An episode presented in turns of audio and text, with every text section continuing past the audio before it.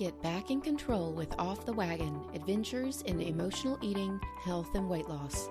Each episode containing fork sized mindset tweaks, perspective shifts, and lifestyle hacks to get you back on the wagon. Whether it's habit change, emotional eating, addictions, weight loss, willpower, or relationships, there's something here for you. So let's get on the wagon and get down the road to your goals with me, Christy R. Hall. Welcome to episode 6, where today we are talking about which diet should you choose as an emotional eater. Now, I get this question a lot, mostly because one of the major symptoms and indicators of emotional eating is excess or unwanted weight. This is why so many emotional eaters that have unwanted weight struggle to lose weight. See, they they're basically having to fight a war on two fronts. For a non emotional eater, most of the time, losing weight is a simple matter of finding a way to manage hunger, energy, and cravings while decreasing their calorie intake. And honestly, just about any plan will work for them. But for an emotional eater, they have to find a way to manage hunger, energy, and cravings just like a non emotional eater. But then on top of that, because food is their soother of choice and their escape hatch from the unwanted feelings and experiences of life, they also must fight a habit and desire to soothe themselves or control their emotions with food. And managing your hunger and energy and cravings is hard enough, even with a properly architected dietary plan. But managing your hunger for comfort and control and rest and ease and all the other things that you may be desiring is a little bit harder. Basically, this is why emotional eaters struggle to manage their weight. Hunger pains may drive them to eat. Flagging energy may drive them to eat. Cravings may drive them to eat. And this is one of those areas where non emotional eaters kind of have a, a, leg up in that typically, in my experience, they tend to get fewer cravings as well. So they really are only struggling on two fronts hunger and energy most of the time. For emotional eaters, though, stress, anxiety, sadness, um, anger, boredom, frustration, and a whole host of other negative emotions can drive them to eat. So, with that said, and now that you're sufficiently depressed, I want to offer a little bit of hope here. Many emotional eating coaches will tell you that diets are the cause for emotional eating. And the first thing that you should do is give up dieting and toss out your scale and practice intuitive or normal eating. And let's be honest, this is a terrifying prospect to someone who has unwanted weight. And in my opinion, it's not particularly helpful. Because generally, I don't think this is true. I think it's more likely that you established a habit and pattern of emotional eating, gained some weight, and then began the process of dieting and binge eating and restricting and the whole yo yo cycle. Because if you never had unwanted weight, you would have never gone on a diet. Diets are not the egg in this chicken or egg scenario. Emotional eating is. Emotional eaters have confused communication signals happening in their bodies. They can hear emotional hunger for love and companionship and comfort and relaxation as a desire for ice cream, as physical hunger. Intuitive eating would have them listen to their bodies and allow ice cream. For many emotional eaters who've spent years in denial of certain foods and food groups, this is just the excuse they need. Permission then provides the validation for the ice cream and the defense for eating it. They also may have a mild addiction like reaction to certain foods and food groups, and the lack of rules and guidelines keeps those foods in their system and keeps those craving pumps primed and working. A good way, I think, to think about this is to imagine an alcohol or drug addict. If someone were addicted say to heroin or cocaine, would you suggest that they be moderate with their substance? Would you suggest that they listen to their body's cravings and just allow it? But you say, Christy, food isn't heroin. And I agree, that's true. But for some people, certain foods act on their brains like a drug. And yes, you need food to continue living. But that doesn't mean that you should continue putting food you may be addicted to into your body in an effort to stay alive. Now, I don't have a single diet that I think is the best for emotional eaters because each emotional eater is different. But I do have guidelines that I think can help you choose a plan that will work for you.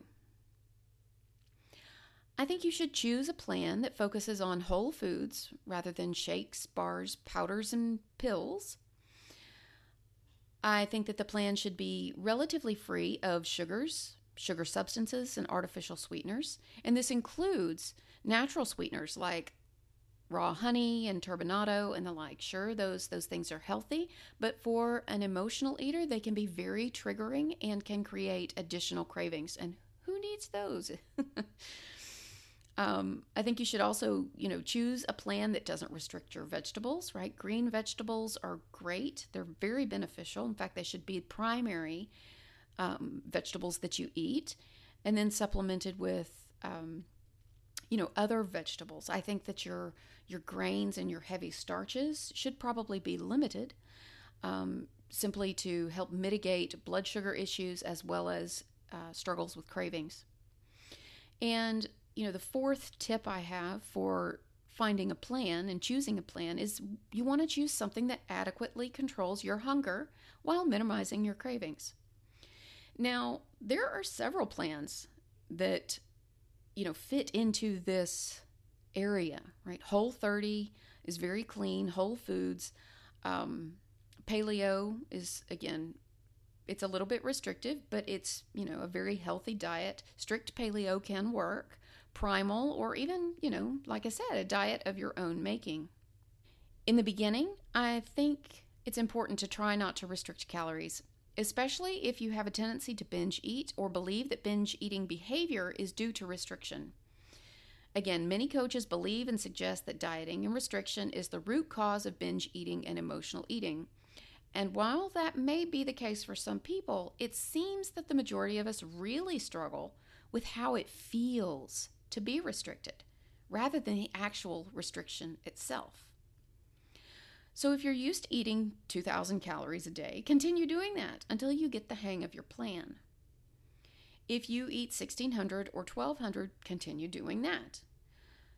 You want to determine whether or not your plan will manage your hunger, fullness, provide enough energy, and reduce cravings before deciding to trim calories. For example, you may pick a paleo type plan of eating, which keeps you full, but you're still struggling with sugar cravings. And this could tell you that maybe you're having a hard time keeping your blood sugar stable, and you may need to further limit your intake of root veggies and other starches. See, by limiting sugar and fructose, you may be able to minimize the cravings that are caused by blood sugar spikes and this would help you identify your emotional eating moments.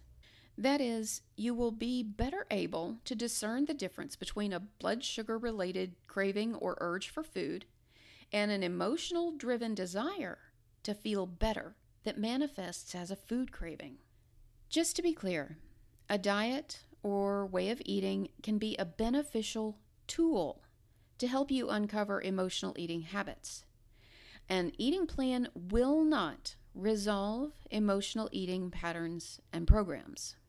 See, most of us pick an eating plan because we want instant gratification and it offers fast weight loss, and because the pain of having unwanted weight has, in that moment, become unbearable to us.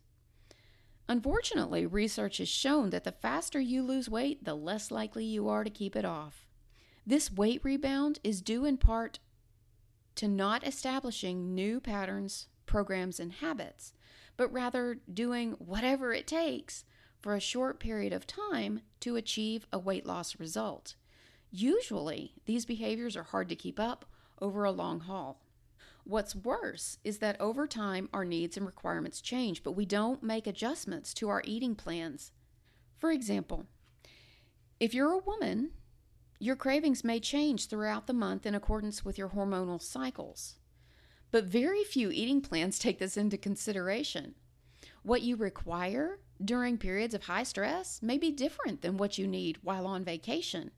And this lack of assessment and tweaking can lead to an all too familiar pattern of a couple of weeks doing really well on a plan, followed by a couple of weeks of doing really badly on a plan. And the point here is that you must make the plan work for you. If you can't sustain the plan that you've chosen over several weeks, months, or years, then it's possible that this is not going to be a working plan for you. Because, first and foremost, mastering emotional eating habits requires that some habits be abandoned and new habits take their place. If your current way of eating does not encourage habit creation that keeps you in alignment with your ultimate goal, then you are ultimately working against yourself, whether you realize it or not. So if you don't like meat, then you probably wouldn't want to pick a diet that's heavily dependent on meat for protein. If it's winter, then going on an all juice diet may leave you cold and freezing all the time.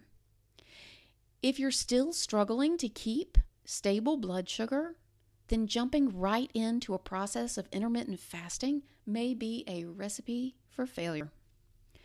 What works for one person's biology may not work for yours. And newsflash, what worked for you before may not work the same for you now. The body is highly intelligent and super efficient.